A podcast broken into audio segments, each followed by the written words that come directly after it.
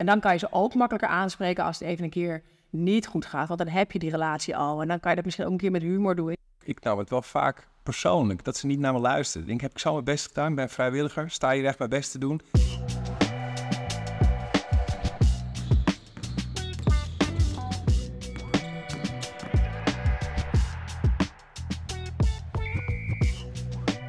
Hallo, welkom bij de podcast van de assistent.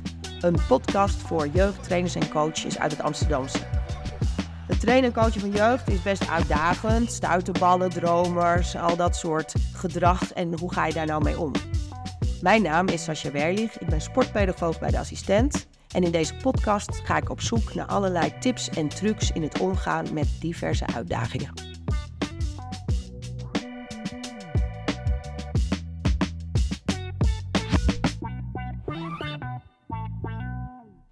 Zijn gestart.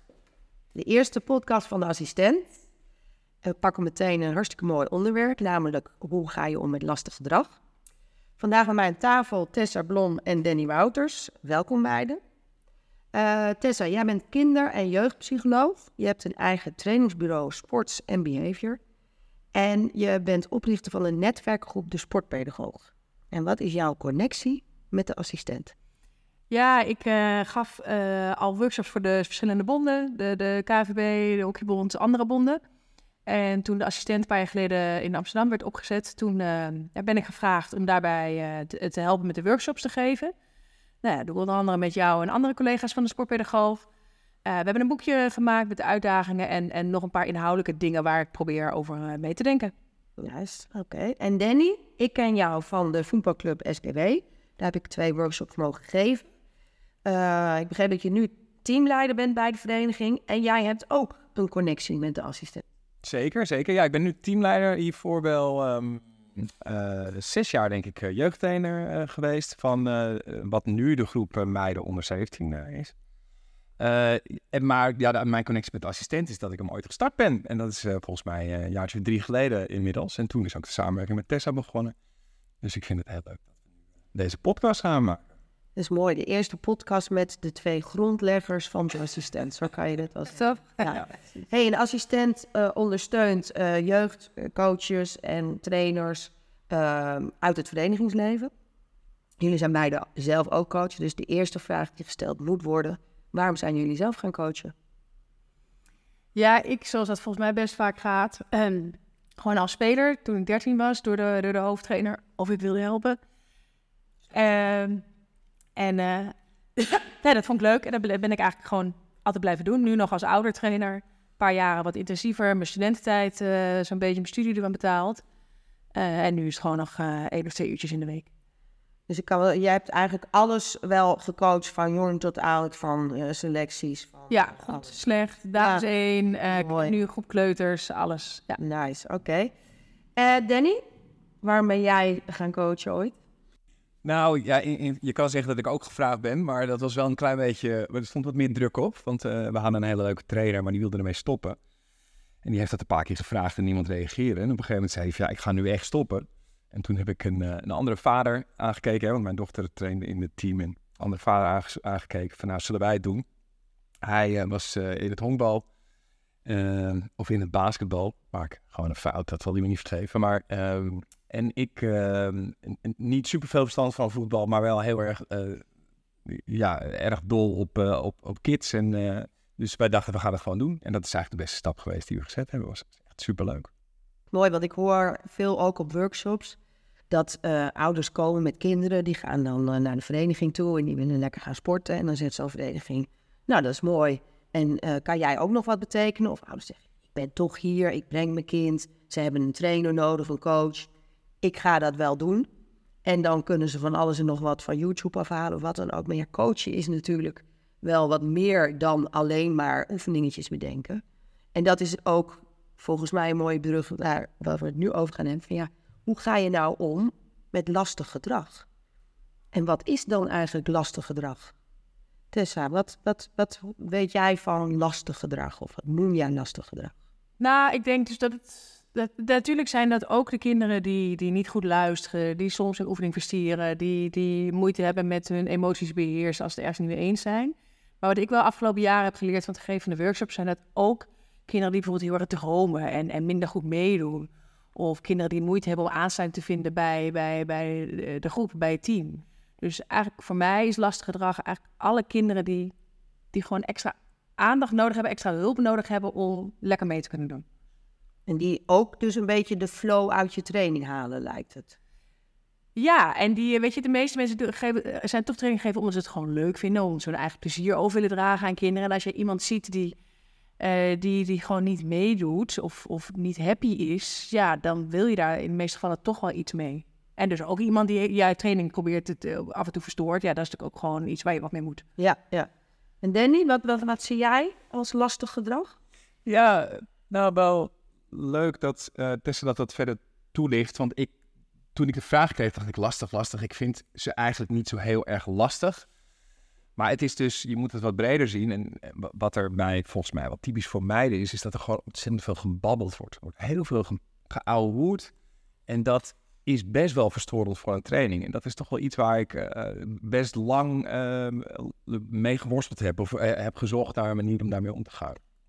Want ja, weet je, je staat daar, je hebt je goed voorbereid. je bent misschien in het begin, of ik was in het begin best wel wat onzeker hè, over kon ik dit wel, wel doen. En dan sta je daar en dan ga je, wil je aan de gang en dan staan ze te houden met elkaar. Of dan luisteren ze niet. En dan, ja, dat leidde bij mij in eerste instantie nee, tot, tot veel frustratie. Maar in de loop van de tijd toch wel maniertjes gevonden om daarmee om te gaan. Hey, en dus lastig gedrag kan zijn dat de flow uit de training gaat. Hè? Dus dat ze niet zo meedoen, dat ze dromen. Zijn er nou ook andere vormen van lastig gedrag die misschien wat extremer zijn? Nou ja, je hebt natuurlijk ook de excessen. Uh, kinderen die, die soms echt anderen gaan slaan. Of, dat het echt uh, grens, grensoverschrijdend is in de zin van wat ze zeggen of doen. En dat is echt het topje van de ijsberg.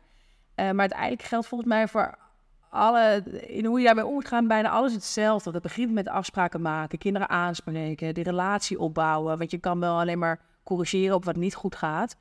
Um, maar uiteindelijk gaat het om zorgen dat iedereen meedoet. Kijken naar je eigen trainingen, of die lekker loopt, of, er, of iedereen bezig is.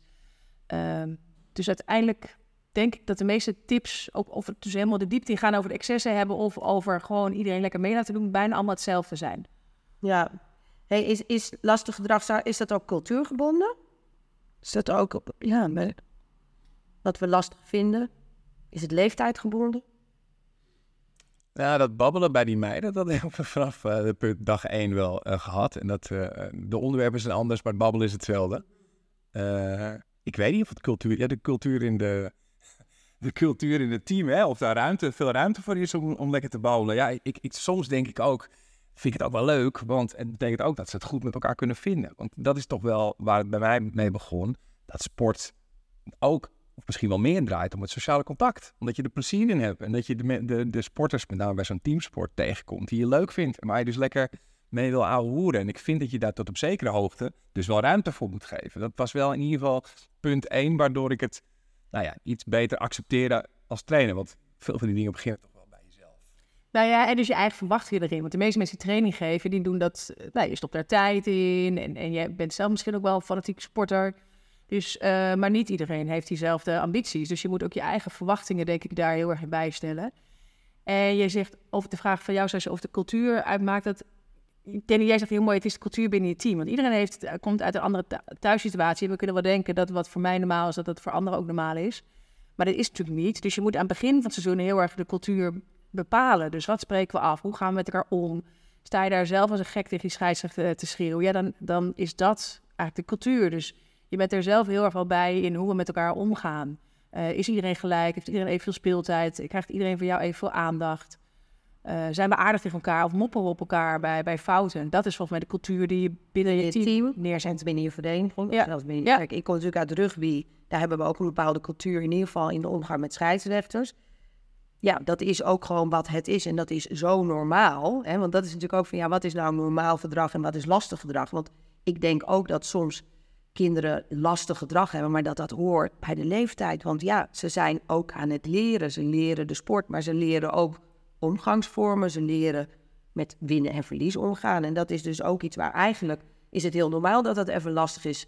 En zelfs als je alles oké doet, dan nog kan er iemand zijn waar jij dan last van hebt. Precies, dus we moeten ze ook in meenemen en blijven herhalen wat we van ze verwachten. En dan, eh, toen, ik- v- toen ik jonger was, dan leg je het ook heel erg bij het kind. Ja, dat kind is lastig, of hij doet altijd dit, of zij doet altijd dat. Maar uiteindelijk ben ik wel veel meer naar mezelf gaan kijken. Maar wat kan ik anders doen? Eh, een paar jaar geleden stond ik ook nog eh, bij, bij een paar jongens die bleven maar eh, geinen. En eh, het was allemaal helemaal niet vervelend bedoeld, maar ik vond het wel heel storend. En ik raakte er zelf geïrriteerd van. En dan werd ik eenmaal een mopperende trainer. dacht ik, ja, maar daarvoor sta ik niet op woensdagmiddag in mijn vrije tijd op het veld. Dus ik ben zelf gaan, daarbij ook weer naar mezelf gaan kijken. Van wat kan ik anders doen? Is het duidelijk genoeg? Eh, ik kan de oefening twee keer uitzetten, waardoor ik bepaalde kinderen even uit elkaar kan halen. Weet je, dus dat je op die manier ja, ook voor jezelf gaat zoeken van hoe kan ik hen helpen om, om dat anders te doen. Ja. Hey Danny, jij had net een voorbeeld van met die meiden. eh, en jij hebt daar verschillende dingen geprobeerd. Ja. Kan je daar wat over vertellen? Ja, eh, ja met, met wisselend succes hoor. Maar een aantal dingen. Ik, ik heb het besproken in ieder geval. Ik heb gezegd van hey, ik heb er best wel, best wel last van. Hè. Ik, ik sta hier. eh, eh, eh, en dat was pas nadat ik zelf een paar keer heel zagrijnig had gereageerd. Ja, dus ik dacht, van, shit, ik moet wat aan doen. Dus we hebben het besproken. En dat is wel leuk, want dan heb je eigenlijk best wel... eh, dat, dat, dat was al in ieder geval een opening.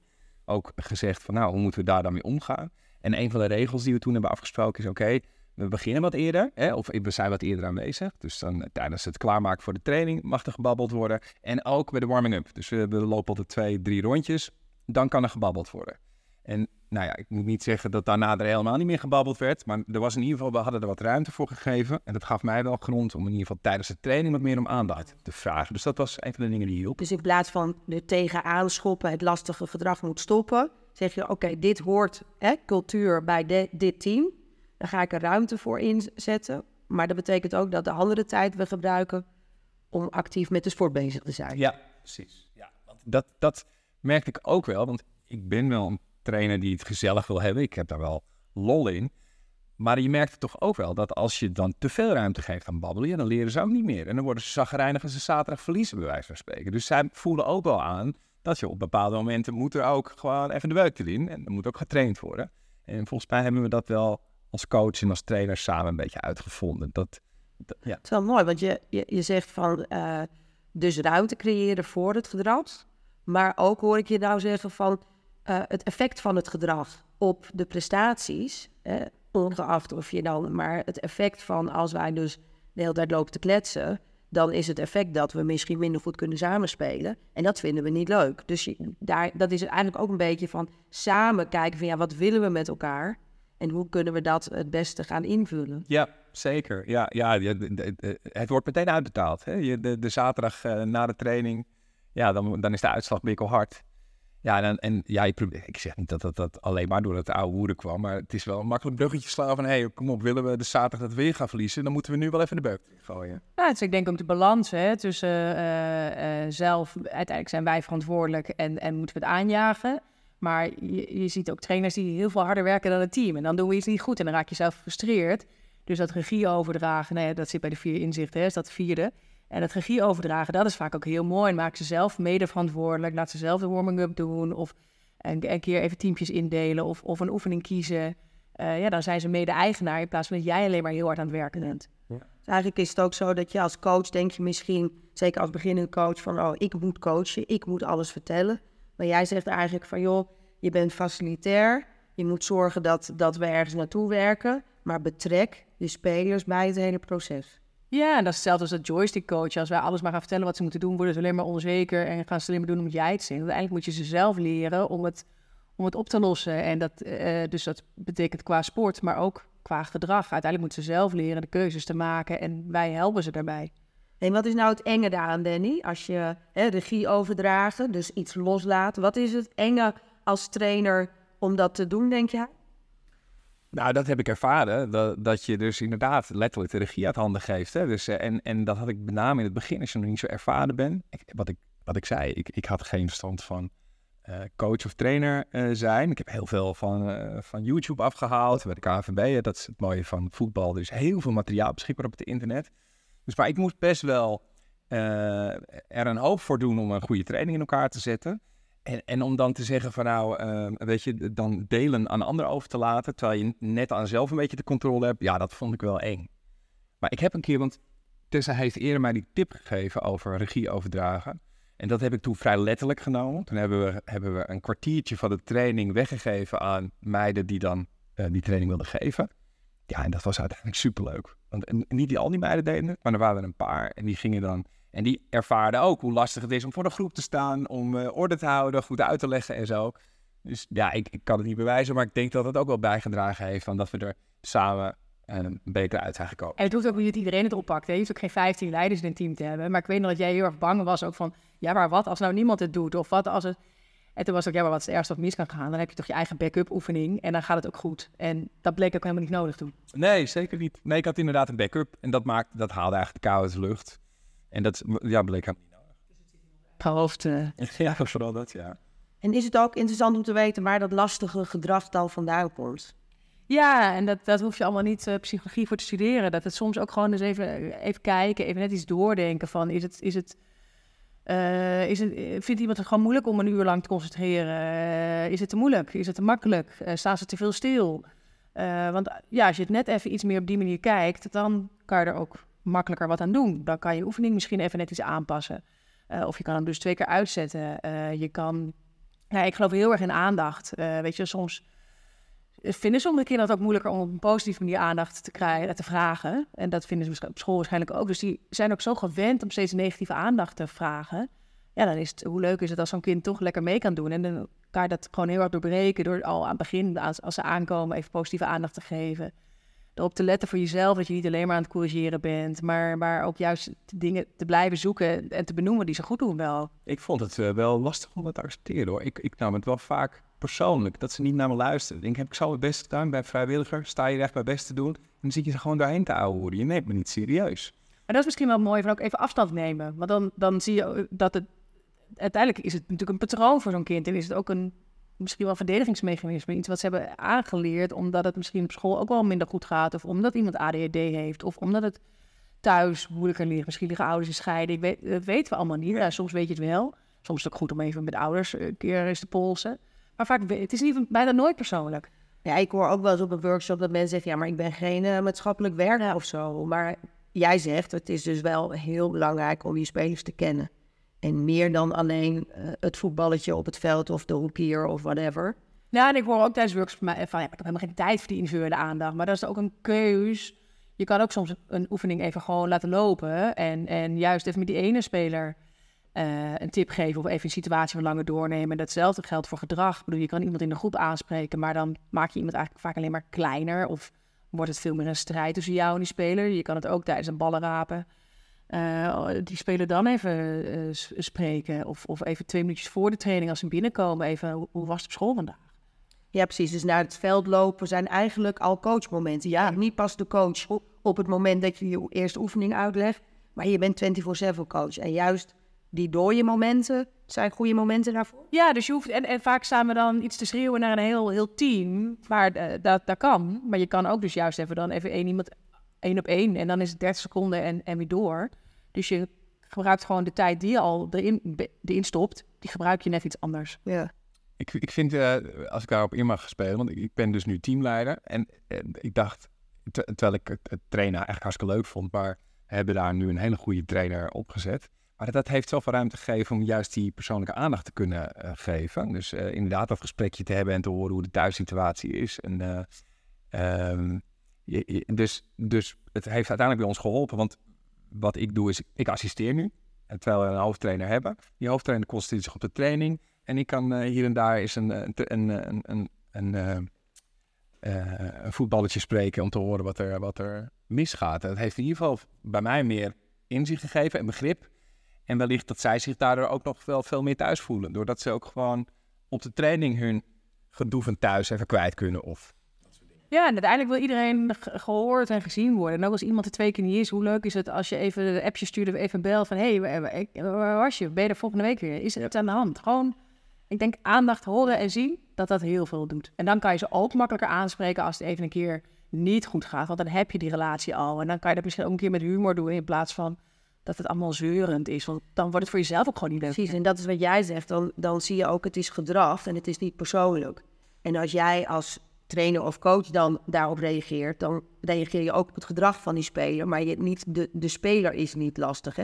Je hebt geen lastige kinderen, je hebt lastig gedrag. En als je dat ook helder kan hebben, dan is het voor jezelf waarschijnlijk minder frustrerend. Maar zal zo'n speler het ook meer aannemen en denken: oh ja, heb je ook wel gelijk in, ik ga mijn best. Ja, en ik, ik heb het zelf ervaren, maar ik hoor ook van anderen dat als, als je daar net even meer bewust van bent, dat trainers ook zeggen: oh ja, nu, nu vind ik het zelf ook weer leuk. En uiteindelijk is dat ook waarvoor we er staan natuurlijk.